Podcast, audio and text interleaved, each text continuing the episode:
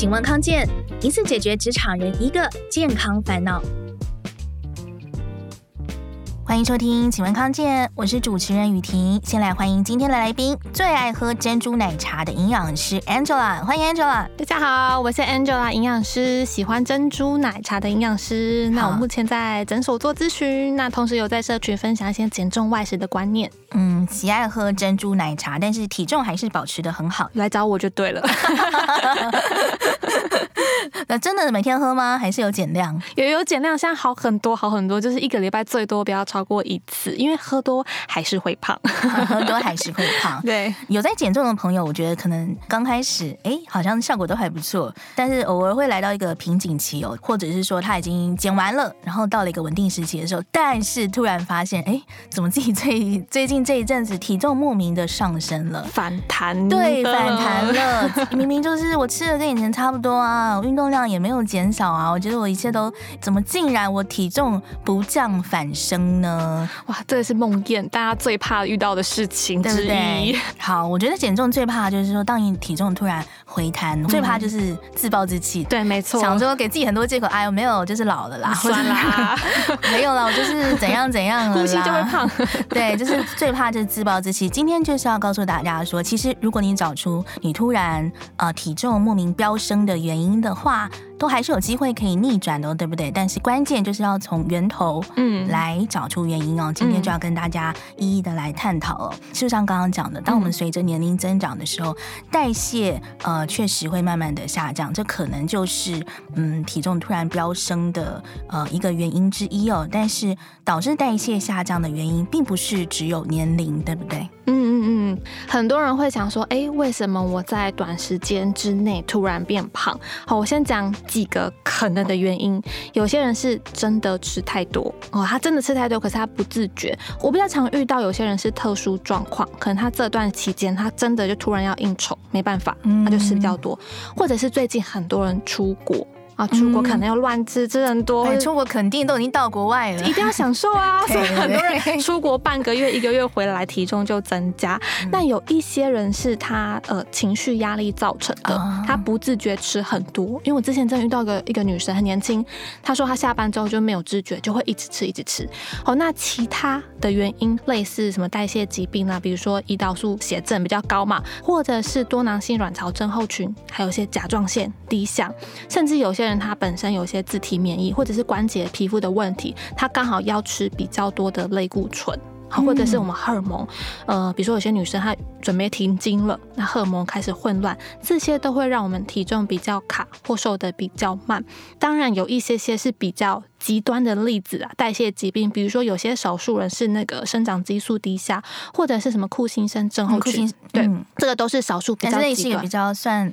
比较罕见的，对对对，比较少数的状态会让你突然变胖。好，所以大家如果发现自己哎突然变胖了，这可能是一个讯号哦，就。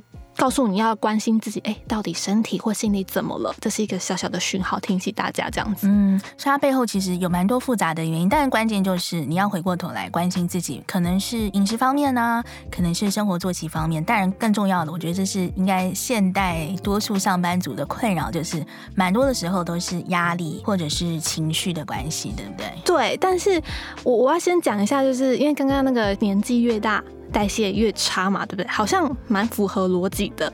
可是二零二一年的一个大型研究，吼，他就有提到一件事情，就是、哦、这个我知道，你知道吗？就是我们其实二十岁到六十岁之间的是一样的，是差不多的。其实六十岁代谢，就是说，呃，您刚刚说是说二十到六十岁之间，它的代谢是一样的，是差不多的。但我跟你之间会有差别，可能你常运动，你肌肉量比较高，每个人的作息，对对对，是说什么会不太一样。但是我们在这段期间差不多，所以就是我。我都会告诉大家，先不要怪你的代谢，可能是真的其他原因造成的。因为通常研究是显示到六十岁之后才会在比较明显的下降嘛。嗯，那听到这里，大家就会问说：好啊，那我代谢既然都差不多，那为什么我三四十岁的时候，我的腰围就是越来越粗，我的体重就是越来越胖？为什么？主要其实有三个大原因啦。第一个就是根据那个能量不变定律，就是推理下来，真的就刚刚说的，你真的你吃的对，真的吃太多了，或者是你可能热量吃比较多之外，或者是你食物哦选择比较不当，那营养素比较不够，你脂肪代谢都会比较卡。那再就是你可能生活习惯睡不好、熬夜啦，压力比较大，你长期累积下来，你身体可能就会出现比较多问题跟疾病，可能诱发出我们刚刚前面说的那些疾病，所以导致你体重就就增加了。好，这也是一个可能。那再来就是我们年纪越大，我们事情可能越忙，所以你身体运动量、活动量也会比较少。可能以前还会走一走，现在都懒了。好，所以这些种种原因累积起来，哎，让我们觉得我们体重怎么一直在往旁边发展的原因。好，所以不一定是代谢造成的。嗯，理解。所以应该是说，就这个研究数据来看，嗯、年龄越大，代谢不见得会越来越越、嗯、越，越慢，只是说随着年龄越大，我们的杂事越来越多。对，我们可能要花更多时间在工作上，我们可能没有办法运动，或者可能因为太忙了，乱吃，对，你乱吃一通。你的饮食是不均衡的，才让你的代谢或许变得比较差，而不是真的说只要我老了，我就是放烂啦。我觉得，所以就是其实都是生活的这些小习惯累积起来。所以当我们突然发胖的时候，要回过头去找嗯、呃、背后的原因哦。那、嗯、现在关键就是说，好，那我我就是发现我发胖了，这个时候我该怎么样来挽救呢？从饮食方面着手是有希望的吗？好，就是嗯、呃，如果吃对食物的话，它可以帮助我们增加一点点呃热量的消耗，可以让我们。Keep 住，维持住代谢。好，因为像之前那个美国有个研究，他是用那个三明治吐司去做研究，我就在分两组啦。那一组的人他吃全麦的那个谷粒去做的全麦吐司，那另外一组他是吃白吐司，可是那个白吐司是有加营养素的哦。结果发现吃那个全麦吐司的那一组吃完之后，身体的代谢率的确有比白吐司那组还要再高一点。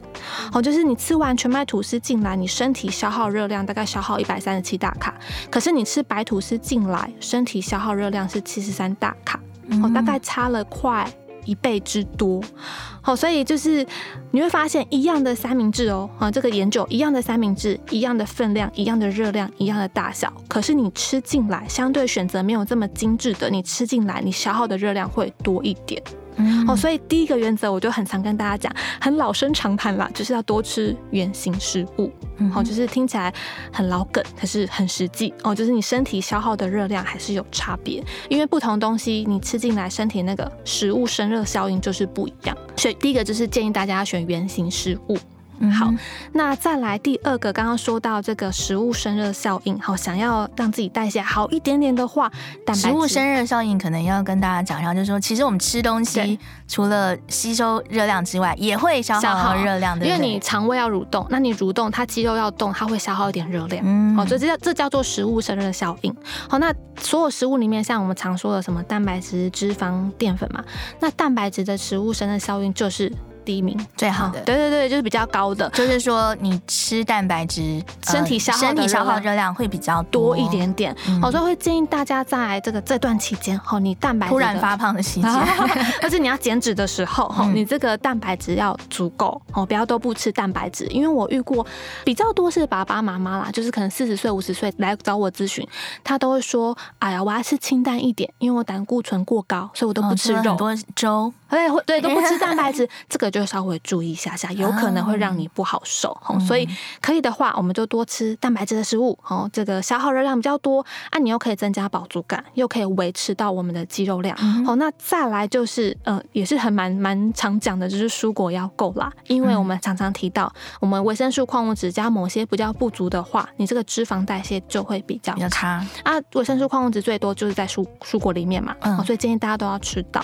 那再来就是因为，呃，蔬菜里面的这个。纤维比较多，那因为现在很多肠道菌的研究，嗯，就是你肠道的环境，它跟你的这个食欲啦、你的睡眠啊、你的心情啊这些等等都会有关系，然后进而去影响到。我们的体重嘛，好，所以蔬菜东西可以顾好我们的肠胃，又可以帮助肠胃蠕动，好，所以第三个就是这个东西也要吃到啊，因为大部分人都吃不太够啦，所以要稍微注意。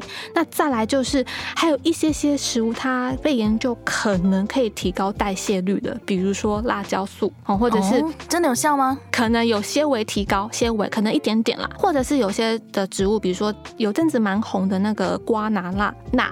瓜拿钠，你会看到某些告诉你减肥的保健食品里面都会加这个什么瓜拿钠萃取物。哦，就是它有一点点、哦、哪哪三个字啊？呃，西瓜的瓜，拿东西的拿，然后那个蜜字边的钠。嗯、哦，OK，好，这是瓜拿钠萃取物。仔细看一些保健那个食品的成分会加这个，还有就是绿茶萃取物。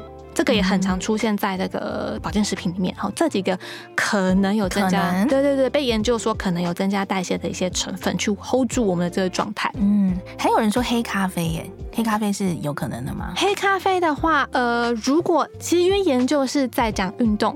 哦，就是你运动前喝的话，哎，可能可以增加你运动表现，或者是你运动时候消耗的热量可以多一点点。哦，就是研究发现，运动员你在运动前喝咖啡的话，你那个卡路里会比平时消耗大概多十五 percent。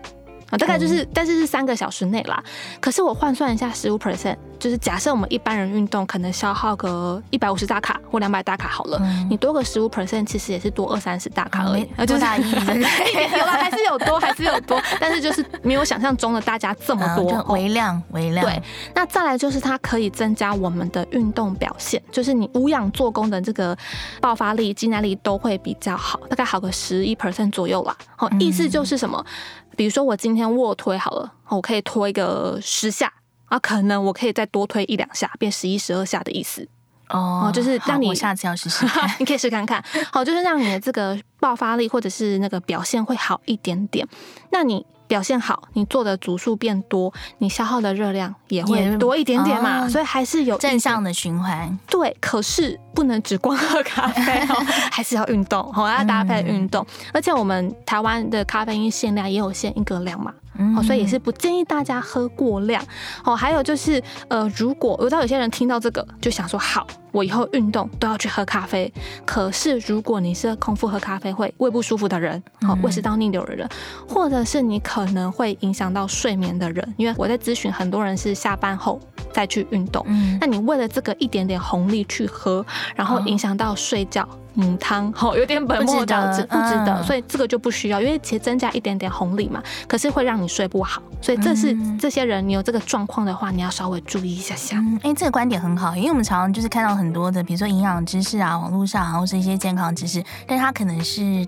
单点的，对，就是比如说，哎、欸，这个食材很好，这个食物很好，嗯、这个食物营养素很好，嗯、但是就像刚刚 Angela 讲的，你要整体从你的作息，嗯，或者说你的肠道环境，或者是说你有没有在运动，等等等等下去考量，嗯，才会知道说这个东西到底对你好不好，适不适合，适不适合，那就可能像黑咖啡，好啦，多消耗了二十卡热量，但是 你睡不着了，对，这样就也会影响到你减重的状况。那运动前，其实我觉得大家要喝的话，大概就喝一杯的量就差不多了啦，也。不要过多这样子。嗯，好，我自己分享我的经验是因为，比如说整个周末你可能就乱吃一通，嗯、然后可能你到下周一再量的时候，体重真的会增加一点点。嗯、然后我自己就是从礼拜一开始，我再调回比较营养均衡的，嗯、对，他的体重会会降回来。真的，大家也可以像雨婷一样，不用这么紧张，就回复到一般的饮食，给身体一段时间，它其实慢慢会拉回你原本的状态。不止一位营养师啦，就是很多营养师的说法。嗯、有时候我们对突然发胖太过紧张，比如说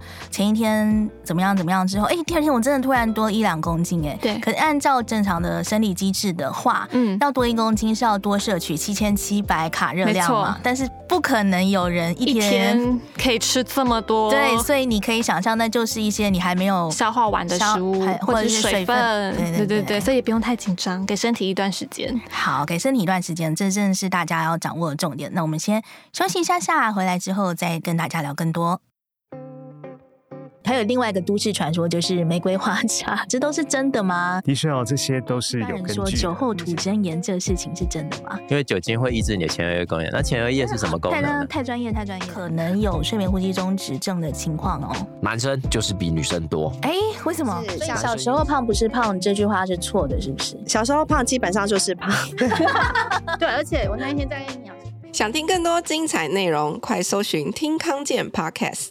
好的，休息之前，关于突然发胖的原因呀、以及怎么样调整的话，我们讲的比较多，是从饮食方面来着手。但是现在要讲讲，很多人他突然发胖哦，不竟然是吃多了哟，他其实是还有很多的原因。比如说，很重要的一点就是生活作息，特别是需要上夜班的人，那在作息方面就会影响非常大哦。那很多人可能就会突然发胖，这部分要怎么解决呢？没错，我在咨询的时候遇到很多，就是那种上夜班或者轮班，可能是工程师，或者是那种什么电话客服，他二十四小时这种，哦，真的会比较辛苦，因为轮班或者是夜班，你在食物选择上的种类，真的就是比较局限。哦，因为半夜开的店子真的就那几家，要不然就是超商，要不然就是炸物。半夜最爱开的就是咸酥鸡，真的真的不知道为什么。对，所以很多人没有什么健康餐盒在半夜开的。对，所以真的你知道，我就是遇到轮班或夜班的客人，我也很头痛，因为夜班又轮班的人，他这个睡眠又会受影响。哦，有些人他就是夜班的时候狂喝咖啡，想说来提神嘛，啊，就会导致恶性循环，哦，影响到睡眠。那因为之前有研究，真的睡比较少的人，你的 BMI 就是会比较高，但也有报告提出来，就是你是轮班的人，你的口味会比较挡靠比，哦，你反而会吃比较重，有这样子的报告哈。所以其实，在夜班的人，其实选择上真的就是口味啦，或者是食物选择、睡眠这些都要注意啊。到底要怎么吃？其实就是吃的时间哈，就是因为轮班的人基本上会建议就依照你自己的作息哦，就是你醒来的第一餐就是你的早餐嘛，然后再往后推中餐跟晚餐可以自己安排，尽量就固定。啊，只是说你的早餐跟我的早餐时间不太一样，嗯，好，这是一个。那。比较麻烦的是，就是有些上班时间是不固定，就是那种换班制的轮班，可能一下白班，一下夜班，一下小夜班这种，可能他连三餐的时间都不一定啊，时间没办法控制。那我会请他尽量尽量最后一餐的时间跟睡觉入睡的时间，大概就是抓至少隔三到四小时的时间。好、嗯、啊，就是如果怕吃太多饮食失控的话，你可以搭配一四一零断食或者是一六八断食，把自己这个时间压缩在一个时间范围内，让自己比较有多这个空腹的时间，可以去燃烧脂肪，哦，也是避免自己不小心吃太多的一个方法。好，那这是时间的部分。但如果你时间都没办法控制的话，没关系，我们就控制我们可以控制的东西，比如说吃的内容。好、嗯、啊，吃的内容其实跟我们一般就是大家减重，其实该注意什么啦，什么口味啦，选择啊，其实都差不多。也不要把淀粉当做一餐。好，因为很多值夜班的人，我知道他就直接吃一碗泡面。或者是吃个面包啊、这个会比较稍微要注意一下，因为它就是单淀粉，比较不均衡。嗯、那我都会建议可以选的话有几个啦，比如说超商可能还有嘛，那你就选超商的健康餐盒系列，或者是我有遇过客人，他就是也蛮认真的啦，就他自己是夜班的人，可是他上班之前他就会先买起来。哦，先买，对对对，还要先买便当，嗯、或者是买卤味，这些都没关系。当你放餐的时间你再吃的话，你就去微波加热，这也是一个半夜没有食物可以做的小方法。哦，总会有方法的。嗯好，所以如果是需要轮班啊，或者说常常要上夜班的朋友们，在食物的选择上，或者吃的时间上，自己还是稍微可以做一些调整的，或者是说你要在附近没有咸酥鸡的地方上班，也是可以的。换工作，换工作，好，换工作。对啦，对啦，就是还是自己的身体最要紧哦。那这是作息的部分。不过，呃，刚刚我们讲到突然变胖的原因哦，其中有一个部分对女性来讲是很重要的，就是呃多囊性卵巢症候群，对不对？我想也是很多女性。性会有的困扰，那这个部分应该要怎么样注意呢？好，我先讲一下，就是多囊可能会让你不好受，让你变胖，可是胖不一定都是多囊造成的。理解，这样 OK 哈。那饮食到底要注意什么呢？其实现在没有一套饮食是适合就是所有多囊的，但是有几根大原则可以分享给大家。好，因为因为我在咨询的时候遇到一些多囊的女生，其实我比较常被问到的是，哎，我多囊是不是就要低糖饮食？或者我多囊是不是就要低碳饮食？嗯，但其实大部分的研究就是，它那个碳水量就是淀粉量，大概其实对多囊来说比较好的这个有效果改善的的量，大概抓四十 percent，差不多四十 percent。一天的四十的的碳水就是淀粉量。嗯、那其实这个四十 percent 没有想象中的低，因为我们一般平常就是吃抓五十 percent 而已。哦，所以其实就少一点点而已。哦、嗯，所以其实一般我都会建议啦，就是你。淀粉的碳水量大概抓四十 percent，然后多的就给蛋白质，然后再是油脂，我就是四比三比三的这个比例去抓。哦，因为大部分研究这样子出来发现，哎，它真的可以稍微改善你的腰围、你的体脂肪，甚至多囊的人有一些这个雄激素过多的现象嘛，啊，这个也可以稍微缓解跟改善。哦，当然第一步大家知道啊，一定要减少精制糖跟精制淀粉嘛。好，那再来就是多囊的人会建议他蔬菜一定要增加，甚至吃的量要比平常建议的还要再多。哦，因为多囊的女生她体内这个慢性发炎因子就是比较高。哦，所以蔬菜要增加，因为蔬菜里面很多植化素，哦，可以帮助我们抗氧化、抗发炎的成分嘛，也可以那个纤维可以增加啊。我都会建议可以的话，多囊女生至少一天的蔬菜要帮我抓二到二点五碗。以上的量，哦，比平常再多一点点，多选一些好的油脂，或是 Omega 三的油脂，或是鱼油这种，哦，就是多吃鱼类啦，或是好的坚果这种，可以帮助你抗发炎一下下。啊，大家避开一些容易让你促发炎的食物，因为这些会让你这个荷尔蒙比较乱。或者是让你比较容易发胖，比如说什么加工品、糕饼里里面的什么反式脂肪啦，或者是肥肉啦，或者是外面油炸的油。哦，因为外食的油，当然油炸会让你热量高，可是外食的油通常那个油的里面的组成不是这么好，哦，所以会让你比较容易发炎。那再来就是蛋白质，我都会建议多囊的人至少一半要换成植物性的蛋白。哦，比如说豆腐、豆干、豆浆，我都会建议他大概二分之一，一整天或者是一周里面一半换成这个豆制品的蛋白，因为研究有发现，就是多囊的人他多吃这个豆类的蛋白的话，哦，它里面有含有大豆异黄酮，那这个东西它可以改善那个胰岛素阻抗的一些问题。那因为多囊的人他会有一些些胰岛素阻抗的状况，哦，所以这个植物蛋白它研究有发现，大概连续吃十二周，它就有。这个明显的差异，哦，所以可以的话，我都建议大家一半换成植物性蛋白。好，那再来第五个，最后一个的话就是运动，因为我会这样讲，是因为因为我自己本身有多囊，嗯，然后我去看医生的时候，我就问他说，哎，那我到底要吃什么，或者是要不要开药给我？他说不用，多囊的话只有运动可以治疗。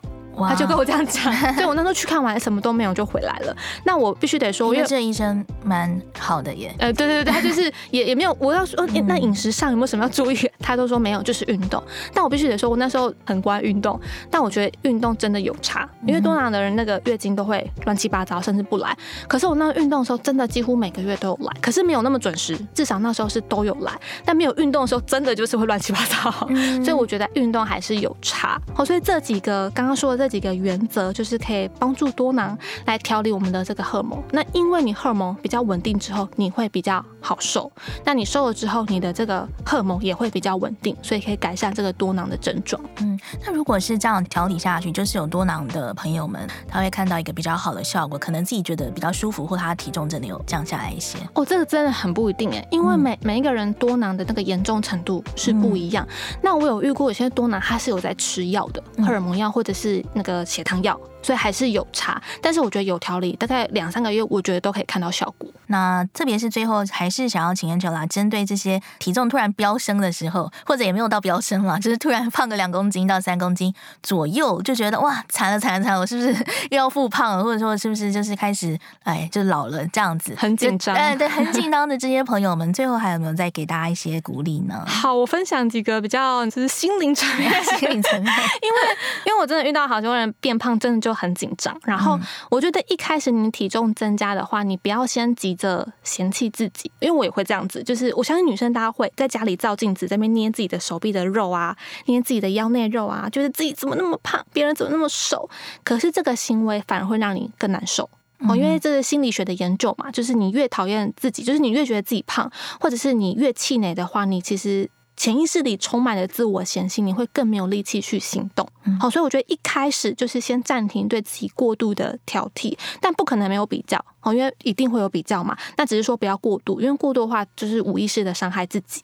我很常讲的一句话就是，比完美更重要的是进步，这是我的 slogan 哈。所以就是这么多，你不用做到一百分，你就挑几个你可以做的，只要你有改变的话，你一定会进步。其实你把焦点放在你这个行为上面，那体重数字降下来，其实就是随之而来的事情。嗯，对，是不是很身心灵？